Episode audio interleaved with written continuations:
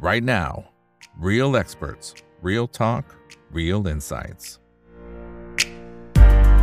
สวัสดีครับ สวัสดีนักลงทุนทุกคนนะครับ นี่คือไรดาวใบอิบันพศทุกเรื่องที่นักลงทุนต้องรู้นะครับ แล้วก็ยังเห็นมุมที่ยังแปลกอยู่นะครับ คนไหนที่ติดตามไลฟ์เมื่อสักครู่นี้ก็คงจะเห็นปัญหาแล้วนะฮะยังแก้ไม่ได้นะครับ แล้วก็คืนนี้คงแก้ไม่ได้ละนะฮะเดี๋ยวต้องรอพรุ่งนี้อีกทีหนึ่งนะครับ ว่าจะทีมงานจะยังไงนะครับ ตอนนี้วุ่นกันหมดเลยเพราะไอ้กล้องหลักของเราซึ่งราคาแพงมากนะฮะตอนนี้มีปัญหาฮะสายขาดนะครับ ไม่รู้เกิดอะไรขึ้นเหมือนกันนะเดี๋ยวต้องรอให้การแก้ไขนะครับแล้วเดี๋ยวว่ากันอีกทีหนึ่งนะครับ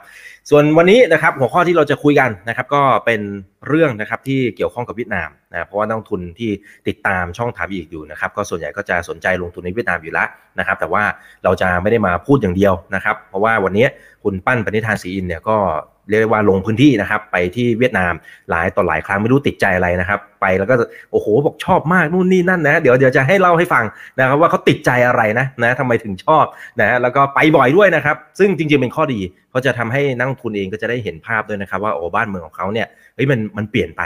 เอ๊ไอที่เราติดตามข่าวว่าเศรษฐกิจของเขาชะลอลงมาเอาเข้าจริงเนี่ยมันชะลอจริงหรือเปล่า นะนั่นคือสิ่งที่เราจะคุยในวันนี้นะครับคนไหนที่เข้ามาแล้วก็ฝากกดไลค์กดแชร์ทุกช่องทางนะครับนะฮะ Facebook YouTube Twitter ขับ House ห้อง Overlay Chat แล้วก็ TikTok ด้วยนะครับ ส่วนคนไหนที่ติดตามรายการ The Conversation by ถามอีกนะครับ สามารถเข้าไปดู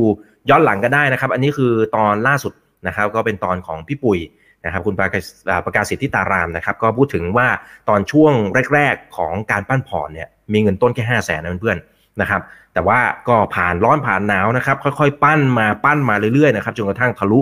ร้อยล้านบาทได้นั้นก็ไม่ธรรมดานะก็ลองดูนะครับว่าสไตล์ในการฝึกฝนของพี่ปุยเนี่ยเราเอามาปรับตรงไหนได้บ้างนะครับก่อนหน้านั้นนิดนึงนะครับก็จะมีทางด้านของพี่หมอวินอันนี้ก็น่าทึ่งมากๆนะครับที่ปั้นพอร์ตมาสู่ระดับพันล้านบาทพันกว่าล้านแล้วด้วยซ้ำนะครับอ่าแล้วก็วิธีการที่พี่หมอวินใช้คือ all in นะ all in ไปทีละตัวทีละตัว แต่ว่าก็ต้องบอกนะครับว่าวิธีการของแต่ละคนในรายการ The Conversation by ถามอีกเนี่ยเราอาจจะไม่สามารถเอาไปใช้ได้ร้อยเปอร์เซ็นต์ นะครับแต่ว่าเราก็ลองดูนะครับว่าถ้ามาปรับใช้ดูอันไหนที่มันตรงกับจริตของเราหรือตรงกับวิธีของเราก็ไปลองใช้ดูได้นะครับ คนไหนที่ชอบตอนไหนยังไงก็ลองพิมพ์เข้ามาบอกกันหน่อยเนาะนะครับเอาละฮะวันนี้ได้รับเกียรติจากคุณปั้นนะครับ คุณปณิธานศรีอินครับ สวัสดีครับคุณปั้นครับผม สวัสดีครับคุณเอกครับ สวัสดีคุณผู้ชมครับครับอ่าเราเจอกันเรื่อยๆนะครับก็เลยจะรู้ว่าคุณปั้นเองเนี่ยติดใจที่เวียดนามไปบ่อยมากนะฮะสองปีนี้เนี่ยไปไปมากี่รอบแล้วฮะ สองสองปีไปสองรอบคุณเอกก็ปีละหนครับโดยประมาณแต่ว่าจริงๆ ก็ถือว่าเป็นภารกิจเนาะแล้วเราก็เป็น FC เด็กวัดดอนใช่ไหมครับเราก็ถือว่าติดตามท่านอาจารย์ดรนิเวศแล้วก็ท่านก็ชื่นชอบเวียดนามนะเราก็ถือว่าไปอัปเดตนะครับในส่วนของตลาดเวียดนาม แต่ว่าส่วนหนึ่งก็จริง ๆ เดินทางบ่อยนะจริงๆคุณอีน่าจะพอเห็นแหละว่าผมไปเกาหลีทั้งสี่รอบบอกว่าติดใจเวียดนามทั้งนี้ จริงๆจิตใจเกาหลีมากกว่าอีกใช่ใช่ใช่อันนี้อาจจะเป็นออเดอร์ก่อนนะครับเดี๋ยวให้คุณป้านเล่าให้ฟังว่าบรรยากาศที่นู่นเป็นไง เพราะว่าถ้าเราติดตามตัวเลขเศรษฐกิจเนี่ยจริงๆมันก็อาจจะดูโอ้มันดูมันดูแย่ลงนะเอาเข้าจริงมันมันคึกคักไหมมันเป็นยังไง จริง ๆแล้วโดยลักษณะของหน้างานเนาะก็ต้องบอกว่ายังมีความคึกคักอยู่นะครับ คือหลาย ๆ ที่ผมเข้าใจว่าด้วยลักษณะของเศรษฐกิจ แล้วก็ เรื่องของการใช้ชีวิตประจำวันเนี่ยมันอาจจะไม่ใช่เรื่องเดียวกันสักเท่าไหร่นะครับ เพราะว่าถ้าดูในบางประเทศเนาะเศรษฐกิจก็อาจจะค่อนข้างดีแต่ตลาดหุ้นก็ไม่ไปไหนก็มีใช่ไหมครับหรือว่าบางที่เนี่ยตลาดหุ้นมันซบเซาขึ้นมา แต่ว่าคนที่ใช้ชีวิตประจำวันเขาก็อยู่ของเขาไปกินใช้ของเขาไปนะครับ ซึ่งเวียดนามเนี่ยผมเข้าใจว่าส่วนหนึ่งอาจจะเป็นเพราะคนที่เข้ามาเล่นหุ้นเนี่ยถึงแม้ว่าจะเยอะใช่ไหมฮะแล้วก็น่าจะเยอะขึ้นเรื่อยๆ แต่ว่าอีกส่วนหนึ่งก็คือ คนเขาอาจจะยังเป็นการออมในส่วนของอสังหาริมทรัพย์นะครับ หรือว่าเป็นการลงทุนในที่ดินนะซึ่งแน่นอนว่าได้รับผลกระทบ พอสมควรเนาะอย่างที่เราพอทราบกัน ซึ่งอันนั้นน่าจะเป็นเซนติเมนต์ที่ทำให้เรื่องของการจับจ่ายใช้สอยเนี่ยค่อนข้างจะซึมลงไปกว่านะครับส่วนหนึ่งเราน่าจะพอเห็นได้จากเรื่องของกำไรบริษัทจดทะเบียนนะครับหลาย ๆ บริษัทเนี่ยมันก็จะมีความเกี่ยวข้องใช่ไหมคุณอีกในเรื่องของอการบริโภคใช่ไหมหรือว่าการซื้อหาสินค้าที่อาจจะเป็นเรื่องของ luxury บ้างนะครับ ซึ่งอันเนี้ยผมเข้าใจว่ามันก็สะท้อนออกไปในในงบพอสมควรแล้วนะครับก็ก็อาจจะอาจจะเห็นภาพประมาณนี้ครับที่ที่ไปในเบื้องต้นอ เอ๊ะแต่แต่ภาพซ้ายนี่คืออะไรทำไมคนมันเยอะขนาดนี้ครับ ผมเข้าใจว่าไปตรงในสัปดาห์ที่เขาอาจจะมีเรื่องของอีเวนต์พอดีคืออถนนเนี้ยจริงๆ ผมไปครั้งแรกปีที่แล้วเนาะก็คืออไม่แน่ใจออกเสียงถูกหรือเปล่า Nguyen Hue Street นะครับซึ่งเป็นส่วนของ CBD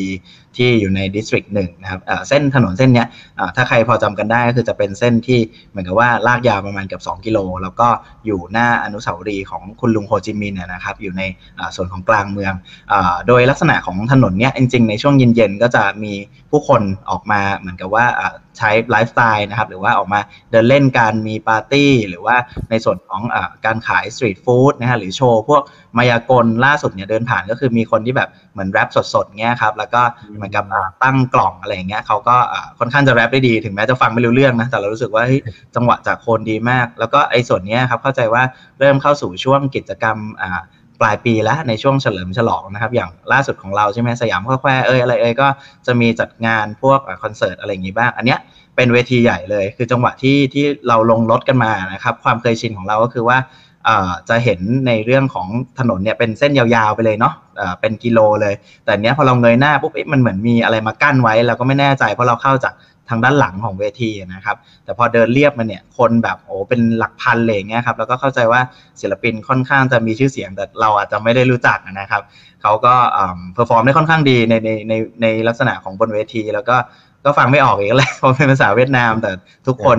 จับสัญญาณง่ายๆ คือหยิบมือถือขึ้นมาถ่ายแบบค่อนข้างจะชัดเจนนะครับซึ่งอันเนี้ยก็ถือว่ารู้สึกว่าเป็นเป็นส่วนหนึ่งของการออกมาใช้ชีวิตประจำวันได้ค่อนข้างดีนะครับ แล้วก็เล่าเรื่องถัดๆมาเลยแล้วกันอย่างอย่างแน่นอนอพอเราเหมือนกับว่าเริ่มเริ่มเดินทางใช่ไหมฮะหรือว่าสำรวจในลักษณะหุ้นของหุ้นเวียดนาม หรือว่าลักษณะของความเป็นนักลงทุนคุณค่าทั่วไป ก็ต้องเข้าร้านสะดวกซื้อแหละไม่ว่าเราจะเข้าประเทศไหนใช่ไหมคุณอีก ก็คือต้องเข้าไปดูพวกสินค้าพวก เครื่องดื่มพวกอะไรต่างๆ ที่ที่อยู่ในร้านสะดวกซื้อซึ่งมันพอที่จะบอกเรื่องของพฤติกรรมผู้บริโภคได้นะครับ แล้วก็แน่นอน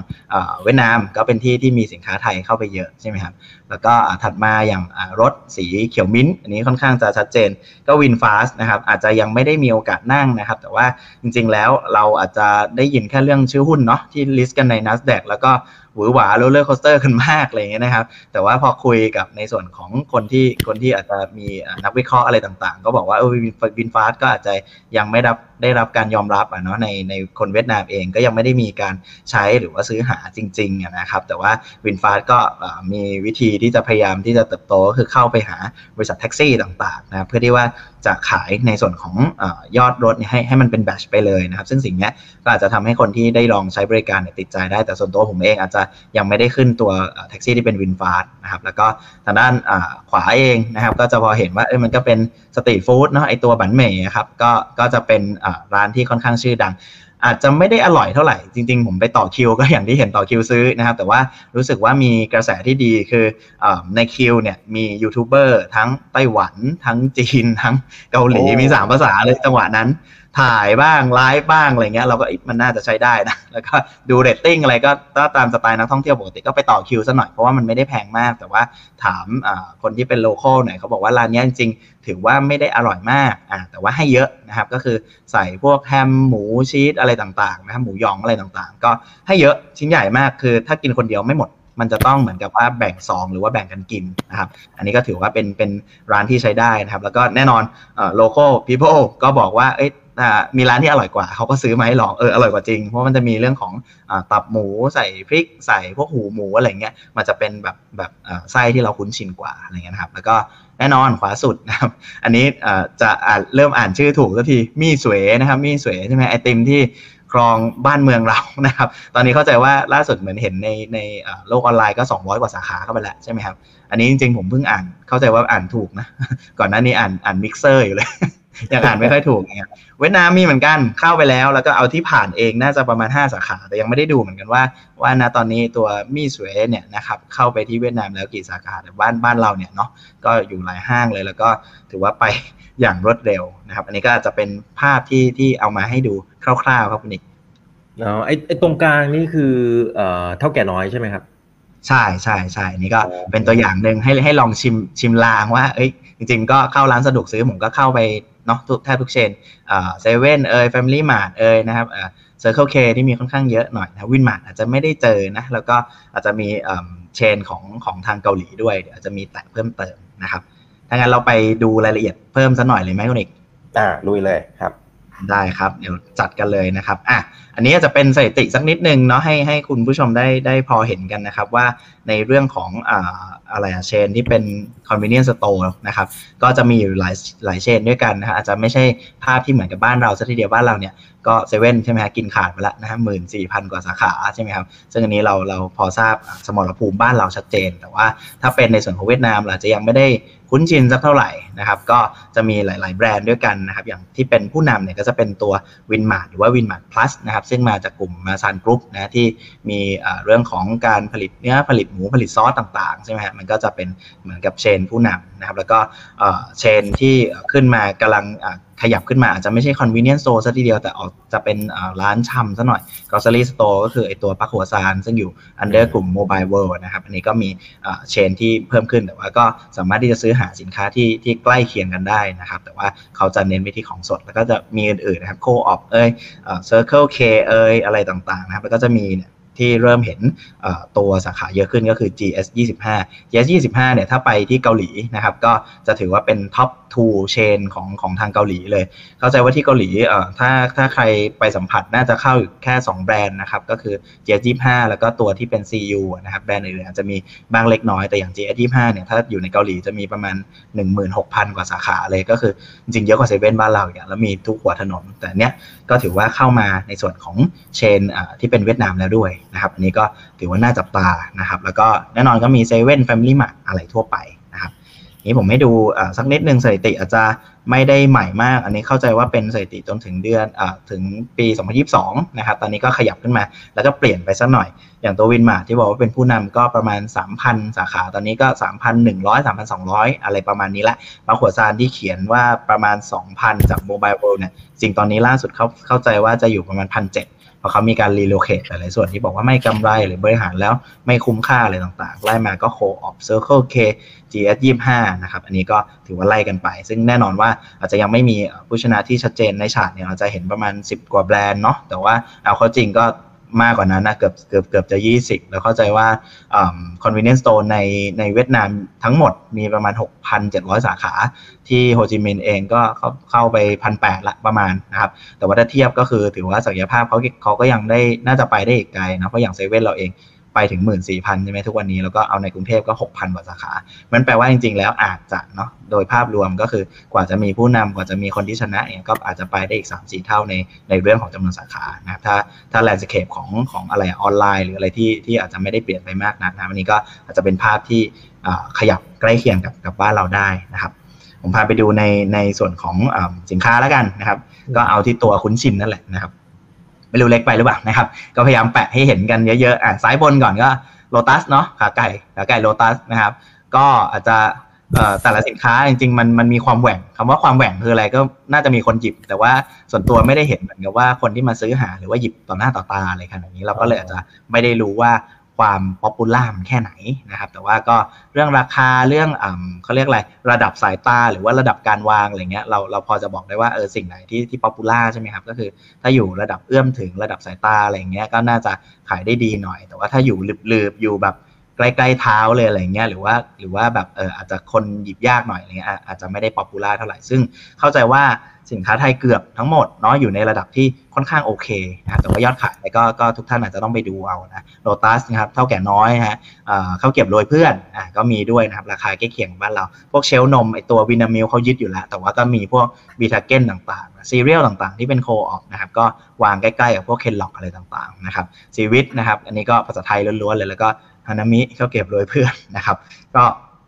วางเต็มเหนียวเลยนะครับ หรือว่าจะเป็นพวกถั่วทองการเด้นเบนโตะนะฮะหรือว่าสาแม่ครัวอะไรเงี้ยก็ก็จะมีอยู่นะครับ อันนี้จะมีแอลกอฮอล์บ้าง เดี๋ยวเราข้ามเร็วๆแล้วกัน ไม่อยากไม่อยากอยู่อยู่วันนี้นาน แล้วก็อีกส่วนหนึ่งก็คือ energy drink นะครับ ทุกท่านพอทราบกันเนาะว่าสมสมรภูมิเดือดนะครับของ energy drink มันก็จะมีกระทิงแดงนั่นแหละ ซึ่งเป็นกับกระป๋องทองนะครับ ซึ่งอันนี้ก็ถือว่าเป็นรูปแบบเดียวกับในฝั่ง ที่อยู่ในจีนเมนแลนด์นะครับ แล้วก็แน่นอนคนเวียดนามจริงค่อนข้างจะกินคล้ายๆ คนจีนดีก็คืออกินแบบกระป๋องทอง ถ้าใครเคยชิมมันจะมันจะจางๆหน่อยจืดๆ ความรู้สึกเราเหมือนแบบเอ้ยเขาผสมน้ำหรือเปล่า แต่ว่าพอเขากินกันอย่างนั้นนะมันเลยจะไม่ได้เหมือนหวานเลี่ยนมากการว่าแบรนด์อื่นๆนะอาจจะหวานไปสำหรับเขานะครับ แต่ว่าพูดอย่างนี้เดี๋ยวคนที่บอกว่าชินเวียดนามจะบอกว่าจริง ๆ อย่างอื่นเขาก็กินหวานนะกาแฟกาแฟอะไรหวานแบบขาด้วนเวลาเวลาสองข้างได้เลยนะครับ ก็ก็ อาจจะต้องต้องดูแพลนนิดหนึ่งนะครับ แต่ว่าด้วยด้วยแบรนด์ก็อย่างที่พอเห็นคาราบาวอาจจะพอเบียดได้นะครับแต่อาจจะยังไม่ได้ทัดเทียมกับผู้นำซึ่งเป็นกระทิงแดงนะครับ แล้วก็ส่วนอื่นก็ไอขวาล่างจริงให้ดูโซจูนิดนึงนะครับ แต่โซจูก็คือ เหมือนกับว่าเป็นเรื่องของซอฟต์พาวเวอร์มากกว่านะครับ ก็ขึ้นมาบน shelf เหมือนเหมือนบ้านเราแบบปูพรมเลยอะไรเงี้ยนะครับ เพราะว่าจะเข้าไปดูเรื่อง Netflix หรือว่าพวก K-POP อะไรต่างๆ หรือความนิยมในในในวงนะครับแต่แต่ละวงเนี่ยก็อย่างที่ทุกท่านทราบกันนะครับวัฒนธรรมก็ไม่ได้ห่างกันเรามากนะครับ แต่ว่ามีไอ้ที่ไม่เคยเห็นอันนึงนะครับ ก็คือรูปกลางล่างเนี่ยนะครับก็คือความเป็นน้ำชง ความเป็นชากาแฟ ความเป็นมิลทีเงี้ย เขาใส่แก้วเลย แล้วก็วางไว้อย่างนี้ ไม่แน่ใจว่าตอนซื้ออาจจะต้องแบบไปเติมน้ำแข็งอะไรอย่างนี้หรือเปล่าอะไรเงี้ยซึ่งอันนี้ก็อาจจะพยายามหาช่องทางที่จะชนกับกับ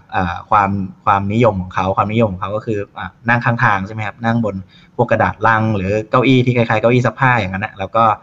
ดื่มน้ำที่ที่ค่อนข้างหวานนิดนึงหรือว่าถ้าคนที่เหมือนกับว่าจ่ายได้มากกว่านั้นหน่อยก็จะเน้นนั่งร้านกาแฟนะซึ่งร้านกาแฟก็จะปิดค่อนข้างดึกอันนี้อาจจะเป็นทางเลือกอีกทางเลือกหนึ่งแต่ว่าก็ ก็เห็นแล้วแปลกดีว่า เอ๊ะมันก็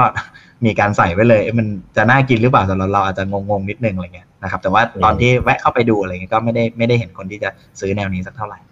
ประมาณมีมีคุณชายถามเข้ามาแทรกนิดนึงนะคุณปั้นนะครับเขาบอกว่าอยากให้คุณปั้นเทียบความรู้สึกเวลาที่เข้าเซเว่นอีเลฟเว่นเวียดนามกับเซเว่นอีเลฟเว่นในไทยนะว่าความน่าเข้าบรรยากาศนะการจัดวางสินค้า เอ้ยมันแตกต่างกันไหมนะฮะ อ้าวมาไหมครับ มาไหมฮะ เหมือนภาพมาแต่เสียงหายฮะ ได้ไหมได้ยังครับ โอเค มาแล้วครับ มาแล้วครับโอเคอะพยายามจะไม่ขยับตัวโดนสายนั่นสายนี่เอาความน่าเข้าก่อนครับ ความน่าเข้า เราเราเหมือนเอามาตรฐานเราเองเนาะเราก็จะรู้สึกว่าบ้านเราน่าเข้ากว่านะครับบ้านเราน่าเข้ากว่าตรงที่เรื่องของเชลฟ์เรื่องของเลเยอร์ต่างๆ เราคุ้นชินใช่ไหมครับ เพราะฉะนั้นตรงเนี้ยเราก็จะรู้สึกว่าเราหาของเจออ่าแล้วเรารู้ว่าอะไรอยู่ตรงไหนใช่ไหมครับ ในส่วนของเซเว่นเวียดนามเองถามว่าความน่าเข้าหรืออะไรเงี้ยเอาเอาพอเป็นมาตรฐานคนไทย จะรู้สึกว่าสว่างกว่าเชนอื่นความรู้สึกผมนะจะรู้สึกสว่างกว่าเชนอื่น แต่ว่าเราจะไม่ได้หาของที่ที่เราอยากได้ขนาดนั้น แต่ลักษณะของการเข้าคือแน่นอนพอเราเป็นนักท่องเที่ยวเราไปในลักษณะของการเป็นนักสำรวจอยู่แล้วว่าอะไรวางอยู่ตรงไหนใช่ไหมครับ หรือว่ามันมีอะไรที่เป็นของโลคอลต่าง ใช่ไหมฮะก็อันเนี้ยก็ก็อาจจะเป็นความต่างแต่ถามว่าความความสว่างไสวความรู้สึกปลอดภัยผมรู้สึกว่าเซเว่นเนี่ยถ้าเทียบกับ chain อื่น ถือว่าเป็นเป็น top top เหมือนกันในในการที่นักท่องเที่ยวจะเข้านะครับ แต่ว่าเอาเข้าจริงก็คือเข้าใจว่าเซเว่นบ้านเขามาแค่ 80 สาขานะครับ80 สาขามันยังไม่ได้ไม่ได้เห็นน้ำเห็นเนื้อเท่าไหร่ แล้วก็เข้าใจว่าอยู่ในโฮจิมินห์เกือบทั้งหมดนะครับ ซึ่งอาจจะเป็นในลักษณะของเชนใหญ่ที่ที่เข้ามาเนาะนะครับ ซึ่งอันเนี้ยก็ก็ดูแล้ว ก็น่าเข้าสำหรับนักท่องเที่ยวแต่สำหรับโลเคอลไม่ไม่แน่ใจเหมือนกันนะครับแล้วก็ไม่ได้มีของที่ต้องเรียกว่าเป็น ready to eat ขนาดนั้นแซนวงแซนด์วิชอะไรบ้านเรา ซึ่งถ้าเทียบกับพฤติกรรมผมเข้าใจว่าหลังๆอะบล็อกเกอร์ที่เป็นชาวไต้หวันเนาะเกาหลีจีนอะไรต่างๆเนี่ยมีความเหมือนกับว่าอยากมาสำรวจข้าวกล่องเราคนนี้สำรวจข้าวกล่องสำรวจแซนด์วิชอะไรเงี้ยเขามีความเหมือนหา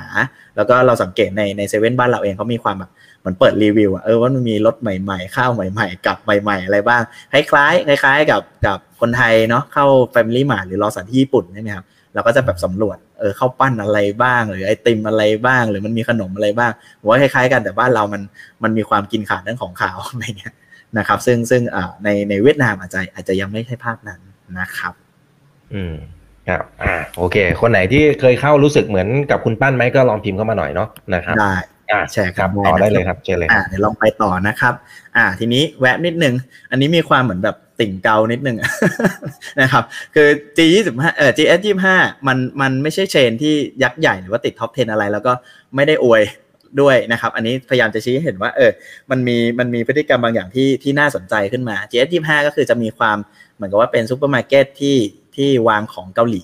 เยอะหน่อย นะครับแล้วก็มีพวกขนมขนมอะไรเงี้ยแต่ก็อาจจะไม่ได้จัดเต็มสูบแล้วก็ส่วนตัวจริง ๆ ชอบนมกล้วยมาก สามารถกินได้ทุกวันอะไรเงี้ยนะครับก็มีความเข้าไปดูนิดนึงว่ามีหรือเปล่าอะไรเงี้ยก็ยังไม่มีนะครับ GS25 เนี่ยเข้าใจว่ามีสาขาที่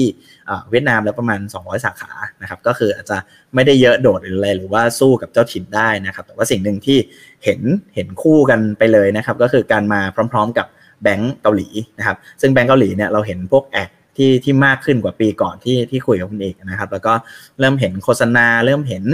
หลาย ๆ คนที่ที่มีบัตรเครดิตที่เป็นเกาหลี แต่ว่าแน่นอนว่าทางเราได้ได้คุยกับแบงก์แล้วก็ IR ของแบงก์ด้วยนะครับเขาอาจจะไม่ได้ถือว่ามาชนตรงแบงก์ที่เป็น local สักเท่าไหร่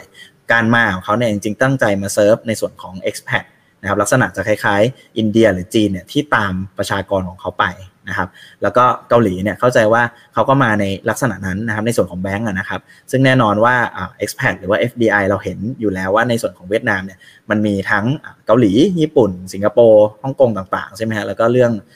การเพิ่มฐานการผลิตการ relocate อะไรต่างๆนะครับซึ่งสิ่งนี้ expat ของของทางเกาหลี แล้วก็จริงๆนะท่องเที่ยวเกาหลีก็มาพอสมควรนะครับผมเข้าใจว่าเรื่องของซูเปอร์รวมถึงแบงก์เองเนี่ยก็มีการขยับเข้ามานะครับ ทีนี้ map เนี่ยอันนี้กดสดๆเมื่อเย็นนะครับ ก็คือลองดูว่าเอ้ย GS25ในส่วนของโฮจิมินห์เนี่ยนะครับก็คือมีอยู่อยู่เป็นร้อยสาขาแล้วนะครับ ซึ่งอันนี้พยายามเทียบให้เห็นว่าเออถ้ากดในโซนก็เห็นความถี่เนี่ยก็ค่อนข้างจะใกล้กันแต่ว่า จริง ๆ แล้วมันไม่ได้โชว์ทั้งหมดนะครับ เพราะว่าเราจะต้องไปไปอยู่ในโลเคชันตรงนั้น แล้วก็มันก็จะขึ้นมาถี่แน่นอนว่ามันอยูู่ทุกหัวมุมถนนนะ JS25 จริงๆกับอีกแบรนด์ก็คือ CU ในเกาหลีนะครับ อย่างที่ว่า JS25 ในเกาหลีเนี่ยประมาณ 16,000 กว่าสาขานะครับ อย่างที่อย่างที่แคปมาให้ดูแล้วก็ในส่วนของอ่า CU บ้านเกาหลีนะครับ ก็อีก 16,000 รวม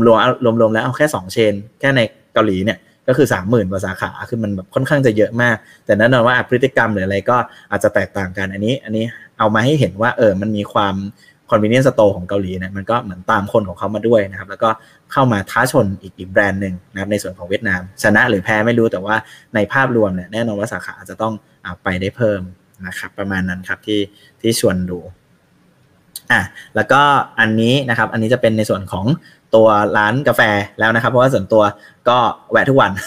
นะครับ แต่ว่ามันจะมีเชนที่เออเราไม่เคยรู้จักเหมือนกันเพิ่งเพิ่งเคยได้ยินนะครับไอแบรนด์ จุงเหงียนอะไรเนี่ยนะครับ ก็คือเป็นเชนที่ขึ้นมาอ่าหลายๆคนที่ที่ตามอยู่แล้วก็อาจจะพอรู้นะครับ แต่ตัวผมเองอาจจะไม่ได้คุ้นชินเท่าไหร่ความคุ้นชินก็คือเราเคยได้ยินในเรื่องของ Highland Coffee เนาะแล้วก็ ผ่านตรงนั้นตรงนี้มันก็จะมีสาขาที่ที่เยอะแล้วก็ค่อนข้างเยอะที่สุดนะครับ แต่ตอนนี้เข้าใจว่าทางจุงเหวียนนี่ก็ขยับขึ้นมานะครับ แล้วก็จะมีเรื่องของไอตัวฟุกหลงที่ที่ทางมาซันซื้อเข้าไป 85%แล้วเรียบร้อยนะครับ แล้วก็รวมๆก็คือสตาร์บัคก็อย่างที่เราเห็นบทความอะไรกันไปหลายที่ว่ามันก็อาจจะชนหรือว่าเข้าไปยากสักหน่อย อาจจะเรื่องของราคาอะไรต่างๆ ด้วย แต่ว่าด้วยวัฒนธรรมนะครับของเวียดนามเองก็มีความเป็นสภากาแฟแล้วก็ชาวๆ ก็จะออกมาดื่มกาแฟกันนะครับแต่ว่าวันทำงานก็ก็ตามปกตินะครับ ไม่ได้แช่ไม่ได้อะไรมากมากมากมากอ่าเต็มที่มากมาย แต่ว่าเสาร์อาทิตย์ก็จะมีความแบบออกมาเสวนากันอ่าคนหนุ่มคนแก่ยังนั่งข้างหน้าไหมยังนั่งข้างหน้าร้านข้างหน้าเหมือนเดิมเหมือนเดิมครับเหมือนเดิม แต่นั่งข้างในก็นั่งด้วยแต่แอร์ไม่ได้เย็นมาก ก็ท่าเขาท่าท่ามาตรฐานก็เลยนะครับ แต่ยังเป็นยังเป็นเหมือนกับว่า เป็นจุดรวมพลนะครับ แล้วก็เปิดตั้งแต่เช้าเลย บางที่ก็เปิด7จ็ดโมงอะไรเงี้ยแล้วความโหดก็คือไม่ได้ปิดเย็นปิด4ี่ทุ่มนะครับไม่รู้พนักงานกี่กะเหมือนกันนะครับก็คืออยู่กันไปแล้วก็แต่ละสาขาก็เหมือนจะจัด layer ดีขึ้นนะครับในการนั่งหรือว่าอาจจะมีบางส่วนที่เอาไว้เพื่อทำงานด้วยนะครับ แล้วก็มีหลาย chain ที่ที่กำลังขึ้นมานะครับอันนี้ขอบคุณข้อมูลจากเพจ VVI นะครับแอบขโมยของเขามานะครับทำได้สวยงามนะครับ Highlands ส่วนตัวอาจจะไม่ได้แวะสักเท่าไหร่ เพราะว่ามีความเป็น เหมือนกับว่าความเป็น specialty ด้านด้านพวกเอสเปรสโซ่ด้านกาแฟดำอะไรต่างๆ ส่วนตัวไม่ได้กินกาแฟดำเท่าไหร่นะครับ กินแนวพวกลาเต้แล้วก็อื่นๆซะมากกว่านะครับ แต่ว่าจุงเนี่ยเนี่ยเดี๋ยวผมมีรูปให้ดูว่ามันมีความน่าสนใจเหมือนกันนะครับในส่วนของของร้านกาแฟนะครับในส่วนไทยแลนด์คนเยอะเยอะเยอะมากเยอะมากเยอะมากๆใช่ใช่ครับใช่มันเหมือนเป็นแบรนด์แบบแบรนด์ทั่วเหมือนเมซอนบ้านเราอะไรเงี้ยเออแต่ก็ดูเป็นแบบจุดจุดที่น่าสนใจนะครับ แล้วก็ฟุกหลงอาจจะ เป็นแนวซื้อฝากอะไรมากกว่าเพราะมันมีชา มีอะไรด้วยอะไรเงี้ยแต่ว่าไม่ได้มีนั่งจิบนั่งอะไร แต่ว่าส่วนหนึ่งที่ที่อยากจะจิ้มให้ดูก็คือแบรนด์ที่ชื่อกาตินัทนะครับกาตินัทจะเห็นว่าเขาอยู่ล่างๆหน่อยเนาะนะครับอาจจะไม่ได้อะไรแต่ดูเรื่องคู่สีเรื่องดีไซน์ร้านเนี่ยโอ้ค่อนข้างที่จะฉบเฉี่ยวนะครับ ซึ่งอันเนี้ยนะครับก็เป็นแบรนด์ที่รู้สึกว่ามีเมนูหลากหลายนะส่วนตัวไม่ได้มีหุ้นหรืออะไรเขายังไม่ได้ listed นะครับ แต่ว่าเป็นแบรนด์ที่เออน่าชิมอะไรเงี้ยแล้วรู้สึกคุณภาพดีแต่หวานหวานมากหวานไม่รู้จะบอกยังไงให้ ให้ sugar ลงมาได้อะไรเงี้ยนะครับ แต่ว่าก็นะ original ของเขาก็ก็หวานไปอ่า Katinat จริงๆ มีประมาณ 50 สาขาผมเข้าใจว่าปีที่แล้วน่าจะมีประมาณ 20 เอง ก็คือขยายค่อนข้างเร็ว แล้วก็ในเรื่องของดีไซน์ store อะไรต่างๆเนี่ยก็ก็น่าจะไปลองดูถ้าได้ไปนะครับสัมผัส experience ดูนะครับ แต่ว่าไอตัวกาแฟที่ที่ได้ลองเยอะๆ จะมีไอ Trung เนี่ยแล้วก็ Katinat นะครับ ส่วนตัวอันนี้ก็ก็มีคนพาไปนะครับ ก็คือจัดร้านได้ค่อนข้างดี คือ stand alone ก็จะมีหลายที่เป็นคีออสมีหลายที่ แต่ว่าร้านเนี้ยพยายามจัดเหมือนส่วนญี่ปุ่นนะครับ แล้วก็ค่อนข้างจะมีที่นั่งอะไรกว้างขวาง แล้วก็มีคนเวียดนามที่ที่ใช้บริการกันค่อนข้างเยอะ คืออาจจะไม่ได้มีแค่นักท่องเที่ยวอะไรเงี้ยแต่ว่าเขาดูแบบบางสาขา มันดูเป็นความภาคภูมิใจนะที่ที่จะพาเราไปหรืออะไรเงี้ยครับ ตรงกลางอันนี้ค่อนข้างที่จะฮอตฮิตในช่วงนี้ก็คือกาแฟขับ ก็คือ egg yolk coffee เลยอะไรเงี้ยนะครับ แล้วก็ใส่ด้วยกันทีแรกเราก็งงๆนะคือ คือพอเราได้ยินแล้วแบบเข้ากันได้ไง เอออยากลองอะ ความคาวๆอะไรอย่างนี้หรือเปล่าอะไรเงี้ยจริงๆไม่มันมันละมุนกันอีกมันมีความแบบ เหมือนเหมือนจะเหมือนไข่ตุ๋นเหมือนเหมือนจะเหมือนพวกแบบอะไรอะตัว top ที่ละมุนละมุนหน่อยอะไรเงี้ยครับ แล้วก็จริงๆหวานอะต้องยอมรับเขาชงอะไรก็หวานไปหมด แต่ไอการจัดมาอะไรเงี้ยเออแล้วก็ชิมดูเนี่ยโหเป็นอะไรที่ แบบเปิดโลกมากอะไรเงี้ยเออถ้าใครสนใจหรือได้ไปเวียดนามก็ก็ลองดูนะครับ เป็นเมนูที่ที่ใครอาจจะไม่ได้กินไข่ดิบหรืออะไรเงี้ยแต่ว่าผมคิดว่ามันไม่ไม่ได้คาวไม่ได้อะไรลองได้นะครับ เป็นเมนูที่ที่ค่อนข้างฮิตคืออย่างบ้านเรามันจะอ่ากาแฟส้มใช่ไหมครับกาแฟน้ำมะพร้าวอะไรเงี้ยเอออันนี้กาแฟไข่เขาไปละนี่ก็น่าสนใจ อ่า แล้วก็คาดินัทบังเอิญมันอยู่ใกล้โรงแรมที่พักล่าสุดนะครับ แต่จริงๆปีที่แล้วเนี่ยก็รู้สึกว่า เฮ้ยทำไมแบรนด์นี้มันมันผมชอบคู่สีนี้ด้วยอะไรเงี้ยคู่สีมันมันใช้ได้มันดูแบบพรีเมียมเนาะดูแบบเขียวๆอะไรเงี้ยแล้วก็อ่าพวกเก้าอี้อะไรจะเป็นแบบหนังๆไม้ๆหมดเลยอะไรเงี้ย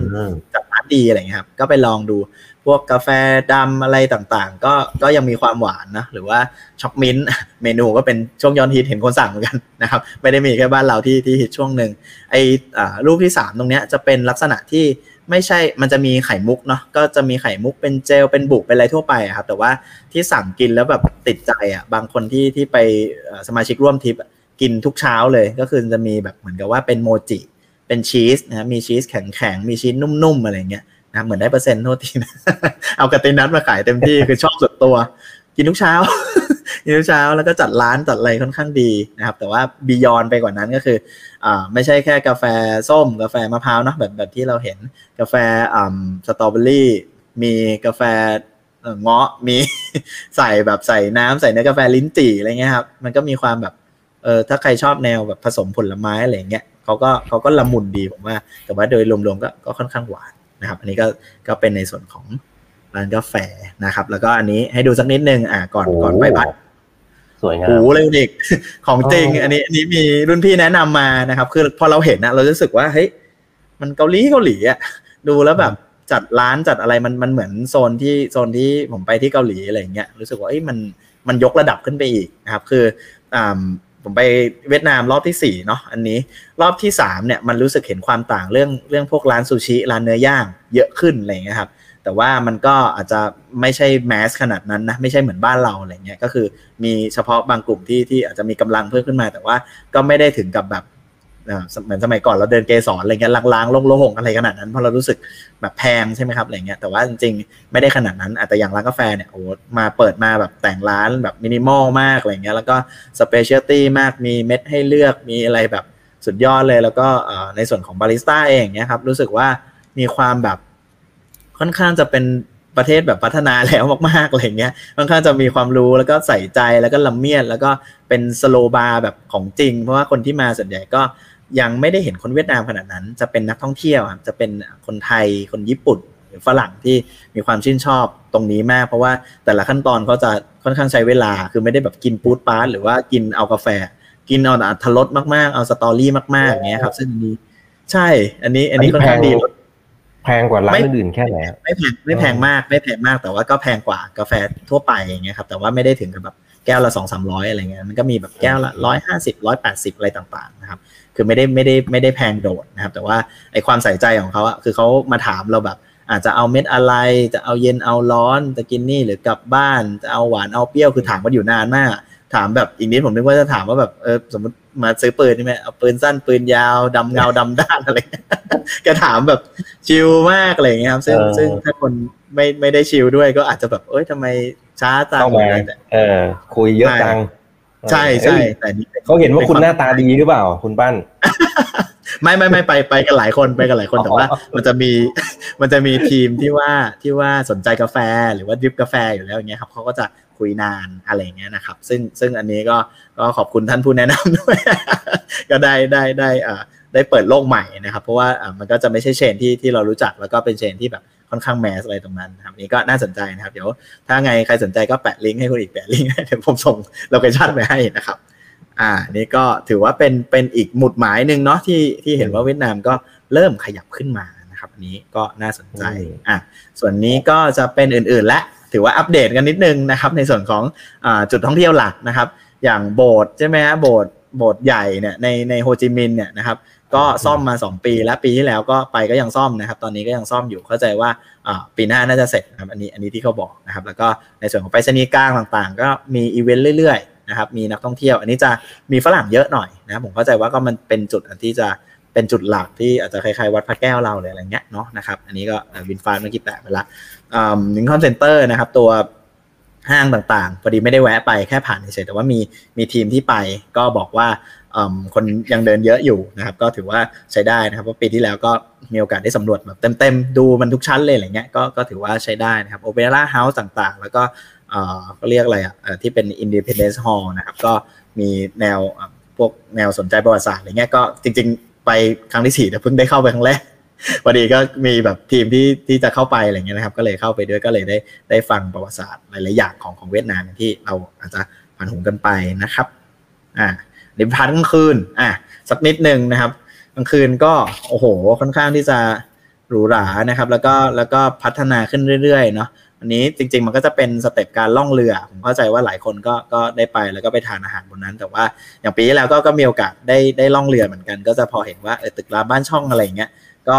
มีความตึกสูงเพิ่มขึ้นนะครับแล้วก็ความงดงามยามค่ำคืนอะไรเงี้ยค่อนข้างที่จะมากขึ้นนะครับแต่ว่าพอพ้นเขตโซนหนึ่งเหมือนพ้นสะพานหลักหรืออะไรเงี้ยนะครับมันก็จะมีความแบบคล้ายๆฝั่งทนหน่อยบ้านเราหน่อยมีความเป็นที่อยู่อาศัย มีความเป็นโรงงาน warehouse ขึ้นอะไรเงี้ยนะครับ อันนี้ก็อาจจะแค่จุดเดียวแต่ว่าพอเราเห็นแล้วเราเราเลี่ยงไม่ได้ที่เราจะนึกถึงแบบสิงคโปร์อย่างเงี้ยครับบางส่วนเรารู้สึกว่า อืมมัน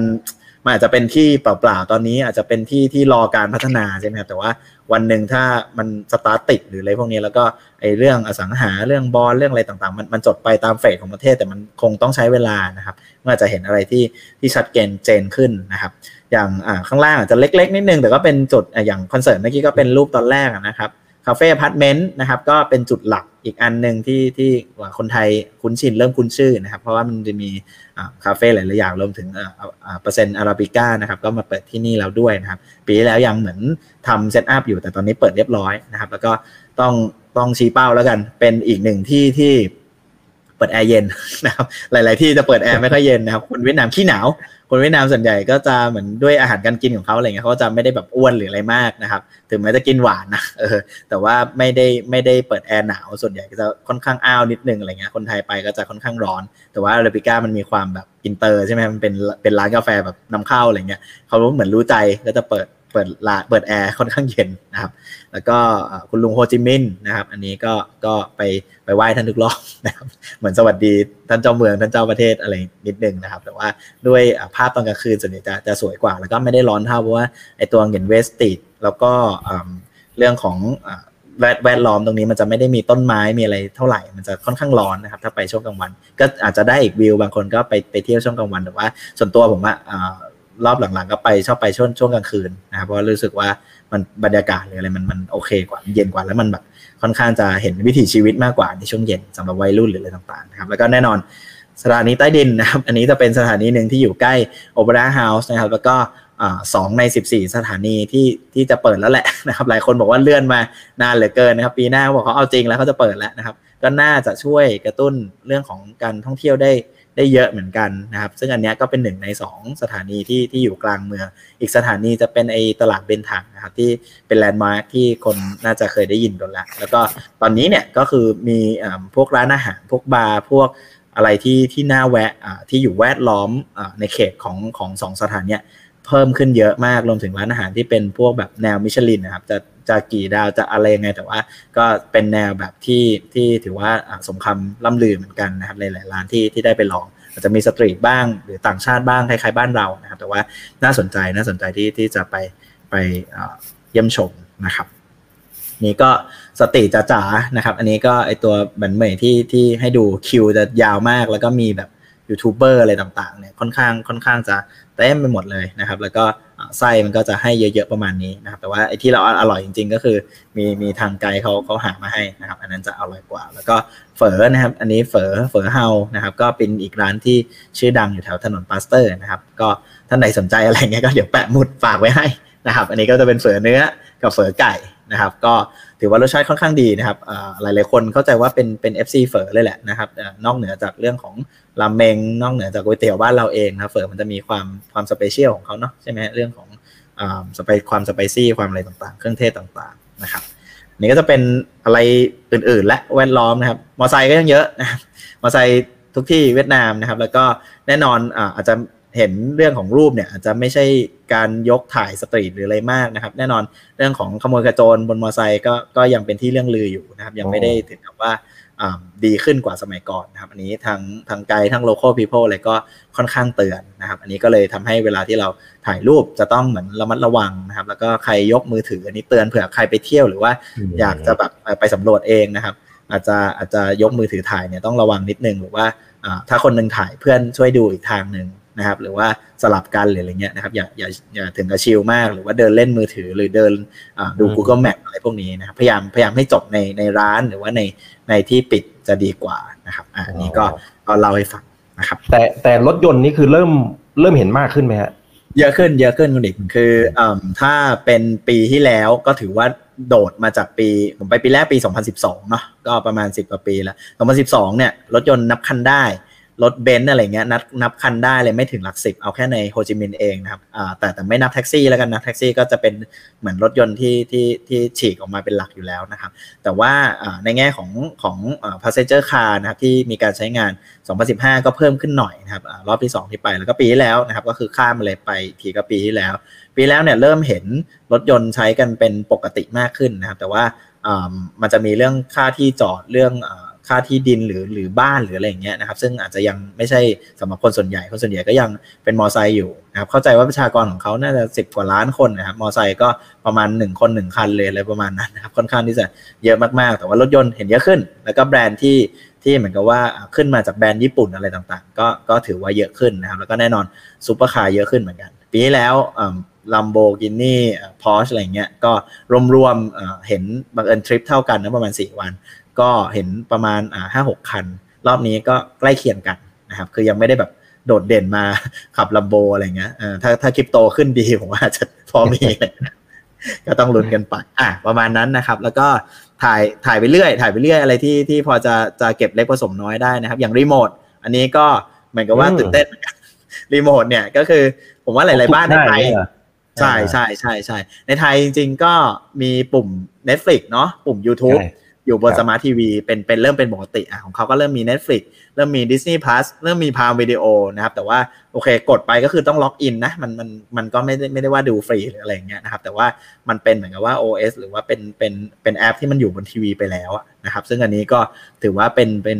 รีโมทที่เป็นยุคใหม่ขึ้นอะไรต่างๆนะครับ ซึ่งอันเนี้ยก็อย่าง Netflix เนี่ยกดเข้าไปก็คือมันจะมีคนล็อกอินอยู่แล้วเราก็สามารถที่จะดูโปรแกรมอะไรที่จริง ๆ ไม่ต้องโหลด ไปในเครื่องเราตอนบินหรืออะไรก็ได้ด้วยซ้ำนะบางอันที่เป็นเรื่องเกาหลีอย่างเงี้ยครับเราดูได้อาจจะไม่มีซับอะไรอย่างเงี้ยนะครับ แล้วก็เรื่องที่เป็นแนวแบบพวกตะวันตกพวก original Netflix อะไรต่างๆเนี่ยมันมีให้ดูหมดเลย แล้วก็ที่น่าแปลกก็คือพวก top 10 popular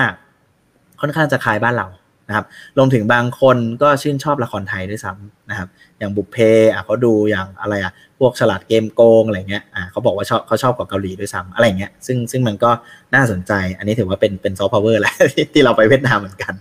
นะครับอะมุมสวยนะอันนี้แค่ผ่านไม่ได้ไม่ได้เข้าไปแวะกับเขานะครับ อันนี้เป็นอ่าซ้ายล่างจะเป็นผลิตภัณฑ์ที่เป็นของ Vinamilk นะครับ Vinamilk ก็ทั่วไปเนาะ นมไอติมอะไรต่างๆนะครับ แต่อันนี้ก็จะมีน้ำมะพร้าวด้วย น้ำมะพร้าวหลายๆคนบอกว่าไอ้ของไทยแบรนด์ไทยเนี่ยค่อนข้างที่จะใกล้ของจริงมากขึ้นกว่าหอมกว่านะครับ แต่ว่าอันเนี้ยของ Vinamilk ผมรู้สึกว่ากินได้ทุกวัน หยิบหยิบมาจากนิ Vinamilk ก็ก็สี่วันก็กินสี่ขวดเลยกินก่อนนอนอะไรเงี้ยกินแบบกินเพลินๆคือมันไม่ได้หวานมาก แต่ถามว่าว้าวไหมต้องซื้อกลับมาฝากไหมอาจจะยังไม่ขนาดนั้นนะครับ แต่ว่าก็น่าติดตามน่าติดตามเพราะมันรู้สึกว่าไม่ได้แบบ เหมือนสมัยก่อนที่เรากินแล้วรู้สึกว่าเออไม่เหมือนเลยกินน้ำมะพร้าวจริงดีกว่าอะไรเงี้ยใช่ไหมอันเนี้ยพอลื่นๆอะซึ่งซึ่งก็น่าสนใจ แล้วก็อาจจะมีแนวร้านที่บอกว่าเป็นร้านมิชลินนะครับนนี้ก็ก็น่าสนใจอาหารก็แนว traditional เวียดนามนะครับนี่ก็ก็ติดตามกันได้หรือมีหมุดอะไรคาใจค้างก็ว่ากันได้นะครับ อันนี้อาจจะแปะในส่วนของ Mobile World หลายๆคนก็เป็นถือว่าเป็นแลนด์มาร์กเนาะที่ทุกคนต้องขอแวะนิดนึง iPhone มันราคาเท่าไหร่ ใกล้เคียงไทยไหมซึ่งซึ่งใกล้เคียงนะครับ แล้วก็มีแอบถามก็ไปเหมือนกันเอ้ยมี PS5 ขายไหมเขาบอกมีเออแต่เหมือนกับว่าจะแพงกว่าที่ไทยนะครับ แล้วก็อาจจะเรื่องไฟเรื่อง service อะไรเงี้ยเราก็อาจจะไม่ได้ไม่ได้จะจะหิ้วกลับมานะครับ ซึ่งอันนี้ก็ถือว่าถือว่าน่าสนใจแต่ว่าความเขาเรียกอะไรความบาปของพวกผมแล้วกัน คือสาขานี้จริง ๆ ก็มีสาขาทั่วใช่ไหมสาขานี้มันอยู่ติดกับที่วัดที่เขาพาไปไหว้ลักษณะจะแบบมันกลางขลังเออโดยข้างในเนี่ยจะเหมือนวัดเล่งได้ยี่เลยครับโดยโดยโดยการจัดหรืออะไรต่างๆอะไรเงี้ย เรารู้สึกว่าก็อ่าก็ไหว้แหละก็ไหว้แต่ว่าใช้เวลาเร็วหน่อย แล้วก็ออกมาดู Mobile World อะไรเงี้ยคนก็จะบางส่วนก็จะเอ้ยมันไม่มีมันไอ้แก๊งนี้จะไม่ค่อยอินเหมือนอินด้านด้านหุ้นมากกว่าแอบมาดูแอบมาดูอะไรครับแต่ไหว้ไปแล้วไหว้ไปแล้วแล้วก็ซ้ายก็เป็น Arabica นะครับที่เข้าไปในช็อปที่ว่าแล้วก็ทางขวาเนี่ยอาจจะไม่ได้ถ่ายหน้าร้านมา เสียวเหมือนกันเวลายกมือถือนอกร้านอะไรนะครับ ก็เป็นช็อกโกแลตครับช็อกโกแลตที่บอกว่าได้ได้รางวัลเหมือนกัน แล้วก็มีการลงในนิตยสาร New York Times นะครับพอดีมันมีนักข่าวหรือว่านักวิจารณ์มาเหมือนกัน เป็นช็อกโกแลตที่ชื่อโมรูหรืออะไรสักอย่างออกเสียงอาจจะไม่ถูกนะครับ แต่ว่าเป็นพวกช็อกโกแลตสด แล้วก็เหมือนกับว่าใส่ใจที่ที่ทำวัตถุดิบแบบค่อนข้างดี แล้วก็ใช้วัตถุดิบที่มีส่วนของท้องถิ่นด้วยอะไรเงี้ยครับก็เป็นเป็นการส่งเสริม ซึ่งอันเนี้ยอร่อย นะครับซื้อกลับมารู้สึกว่าเออมันสู้กับกับช็อกโกแลตแบรนด์อื่นๆ ดัง ๆ หรือฝั่งฝั่งยุโรปพอได้เลยนะครับ กินเข้าไปก็ก็ได้ลุ้นด้วยคำว่าได้ลุ้นก็คือเขาจะทำไส้ต่างๆครับ แล้วก็ทำเป็นกระดาษบอกว่าเออมันมีรสอะไรบ้างครับรสที่ค่อนข้างประทับใจก็คือมีรสเฝอด้วยนะครับมีไส้แล้วก็มิกซ์ไอตัว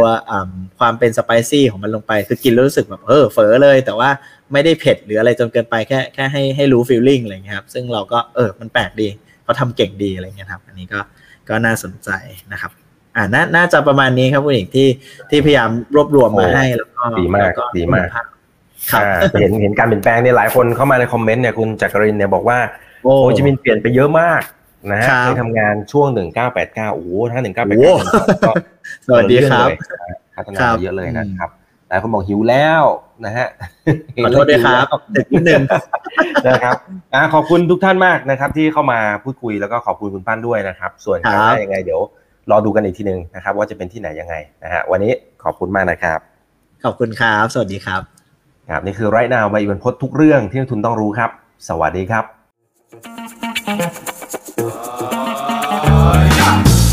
ถ้าชื่นชอบคอนเทนต์แบบนี้อย่าลืมกดติดตามช่องทางอื่นๆด้วยนะครับ ไม่ว่าจะเป็น Facebook, YouTube, Line Official, Instagram และ Twitter จะได้ไม่พลาดการวิเคราะห์และมุมมองเศรษฐกิจ และการลงทุนดีๆ แบบนี้ครับ อย่าลืมนะครับว่าเริ่มต้นวันนี้ดีที่สุด ขอให้ทุกท่านโชคดี และมีอิสรภาพในการใช้ชีวิต ผม อีกบรรพธนาเพิ่มสุขครับ